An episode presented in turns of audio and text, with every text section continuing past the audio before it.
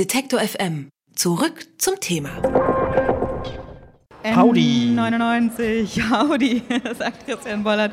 N99 ist hier immer noch von der Frankfurter Buchmesse und wir sind nicht mehr alleine, Christian und ich. Wir Isabel Wob, Richtig. darf man mal sagen, ist dein Darf Name? man mal sagen, was mein Name ist? Wir haben aber Besuch und das will ich doch eigentlich sagen. Philipp Schwenke sitzt hier mit uns. Hallo, Hallo. schön, dass du da bist. Danke für die Einladung. Gerne. Warum Autor ist, denn, warum ist denn Philipp Schwenke da? Ja, lass mich doch mal ausreden. Ja. Ich erzähle doch gerade.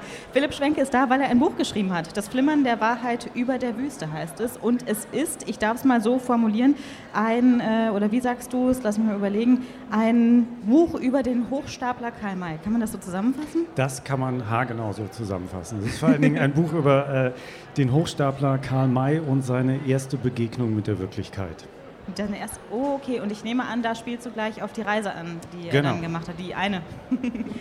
Aber vielleicht können wir erstmal über deinen Zugang zu Karl May reden, weil ich, wir haben eben schon so ein bisschen drüber gesprochen. Ich denke, Winnetou haben vielleicht viele irgendwie so mal als Einschlafgeschichte vorgelesen bekommen oder so. Wir haben auch mal die Filme im, im Free TV irgendwie gesehen, die Verfilmungen, die es gibt.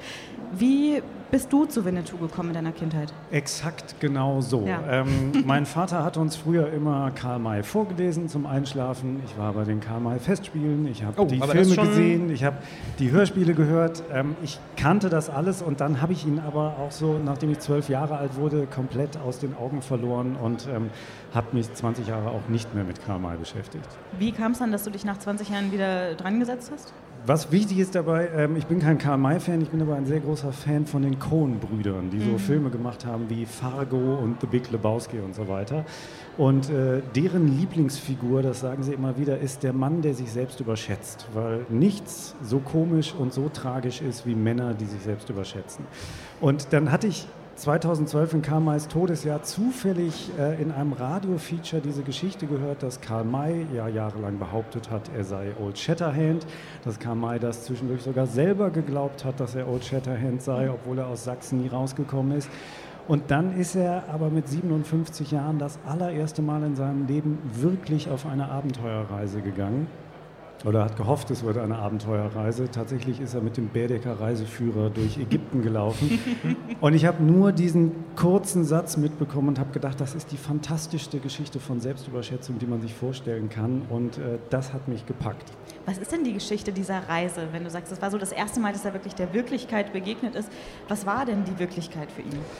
Also äh, wichtig ist erstmal seine, seine eingebildete Wirklichkeit war, er ist der große Old Shatterhand, der große Westernheld, der Mann, der 800 Sprachen spricht und Leute mit einem Fausthieb niederstreckt. Und ähm, diese Fiktion hat er so ungefähr zehn Jahre wunderbar aufrechterhalten können. Und äh, so um 1899 rum drohte dieser Schwindel aber aufzufliegen. Und äh, deswegen ist er vor allen Dingen, um dem Auffliegen der Lüge zuvorzukommen, das erste Mal wirklich gereist ähm, und musste dann aber, als er im Orient, äh, im Orient war, feststellen, dass zum einen der Orient nicht so ganz war, wie er sich das vorgestellt hat und eben auch, dass er selber auch nicht so ganz war, wie er sich das vorgestellt hat. Aber 1899 war das doch schon eine ziemlich aufregende Reise, oder? Nach Ägypten. Also es war ja jetzt nicht wie heute pauschal, wir haben vorhin mit Wladimir Kamina über Kreuzfahrten geredet. Es war jetzt kein Pauschaltourismus, wo man irgendwie äh, Nein, zwei Wochen Nilkreuzfahrt gemacht Nee, also das war ungefähr so, als würde man heute zu Fuß zum Südpol. Das war schon eine spektakuläre Reise. Äh, Das war vor allen Dingen auch eine unglaublich teure Reise. Also er hat äh, auf dem Weg in den anderthalb Jahren ungefähr so viel Geld ausgegeben, wie seine Villa in Radebeul gekostet hat. Und ähm, das war ja auch der Grund, warum er diesen Schwindel so lange aufrechterhalten konnte, weil niemand so viel Welterfahrung hatte, um direkt sagen zu können, naja, also das, was der Mann da behauptet, ist völliger Quatsch, sondern ähm, man kam damals, wenn man sehr reich war, vielleicht mal in die Alpen zu Kur, aber das Mittelmeer überqueren war damals halt wirklich eine Weltreise.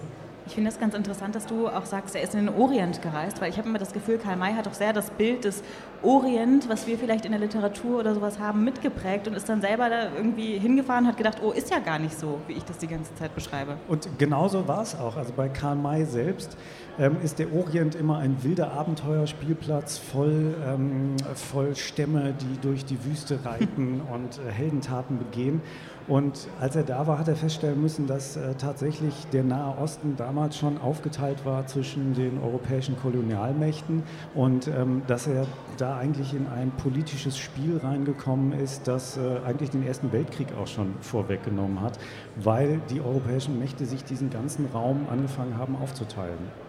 Wie ist denn das dann eigentlich aufgeflogen? Ich nehme mal an, er ist nicht selbst nach der ähm, Reise irgendwie hingegangen und hat gesagt, übrigens, Leute, stimmt alles gar nicht, was ich da so in meinen Roman schreibe. Nee, genau so war es nicht. ähm, ein wirklich schöner Zufall, der, ähm, äh, der es mir als Autor dann leicht gemacht hat, da eine spannende Geschichte draus zu stricken, war, dass just als er unterwegs war in Deutschland die Zeitungen angefangen haben, Artikel zu drucken ähm, und seine Lügengeschichte anzuzweifeln. Vorher hat zehn Jahre lang keiner was gesagt und kaum war er tatsächlich weg, brach zu Hause das Lügenkonstrukt zusammen.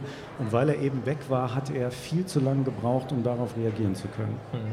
Aber wie ist es denn zu erklären, dass Karl May trotzdem noch bis heute so eine Faszination dann auslöst, es immer noch überall diese Festspiele gibt und äh, Karl May immer noch so dieser faszinierende Abenteuerschriftsteller ist? Ähm, mit dem Kratzer, würde ich sagen. Mit dem Kratzer. Lustigerweise er hatte ja immer Angst, dass die Lüge auffliegt, aber nachdem sie aufgeflogen ist, hat er noch mehr Bücher verkauft nach seinem Tod als vorher.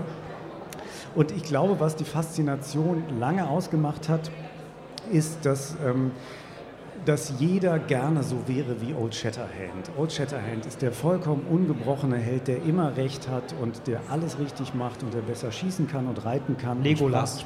Absolut. Und ähm, man merkt das aber ja auch, dass die Faszination bei Karl May so ein bisschen zurückgegangen ist in den letzten, ich sag mal, 20, 30 Jahren. Und ich glaube, das hat auch damit zu tun, dass ähm, mittlerweile auch so in populären Geschichten, in der Unterhaltungsliteratur die Charaktere deutlich komplexer geworden sind. Und ähm, wenn man so die großen populären Geschichten der Gegenwart da als Maßstab anlegt, muss man halt schon sagen, Luke Skywalker oder Harry Potter sind komplexere Charaktere als Old Shatterhand das war. Das heißt, eine Netflix-Serie über Karl May ist undenkbar? Die Netflix-Serie über Karl May ist absolut denkbar, weil das ist nämlich das Interessante und das hat mich dann auch äh, wirklich so lang bei der Stange gehalten, dass Karl May der viel, viel interessantere Charakter ist als äh, die Charaktere in seinen Büchern, weil er nämlich tatsächlich so wahnsinnig viele Brüche hat. Ähm, man, äh, ich habe immer wieder Mitleid mit ihm gehabt. Ich, ihn, ich bewundere ihn immer noch sehr für seine Fantasie. Man muss ihn auch dafür bewundern, dass er sich aus allerärmsten Verhältnissen rausgekämpft hat, nur Kraft seiner Fantasie und es halt zu Deutschlands meistgelesenen Schriftsteller gebracht hat.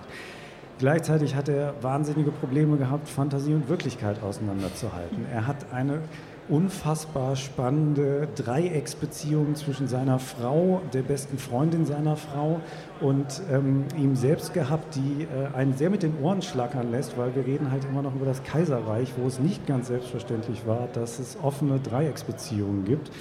Ähm, all das macht ihn zu einem wahnsinnig interessanten Charakter und deswegen habe ich mich so gern mit ihm beschäftigt. Und ich würde sagen, da steckt wahnsinnig viel drin in Das Flimmern der Wahrheit über der Wüste von Philipp Schwenke, erschienen bei Kiepenheuer und Witsch und man kann dieses Buch für 23 Euro erwerben. Ist das richtig, Philipp? Das ist genau richtig und man sollte das auch tun, ganz dringend. Danke, dass du hier warst bei uns. Danke für die Einladung. Detektor FM gibt's übrigens auch als Radio für den ganzen Tag. Wir machen mutiges und unaufgeregtes Radio im Netz. Denn Radio kann mehr sein als Hits, Hits, Hits. Mehr Infos gibt's auf Detektor FM.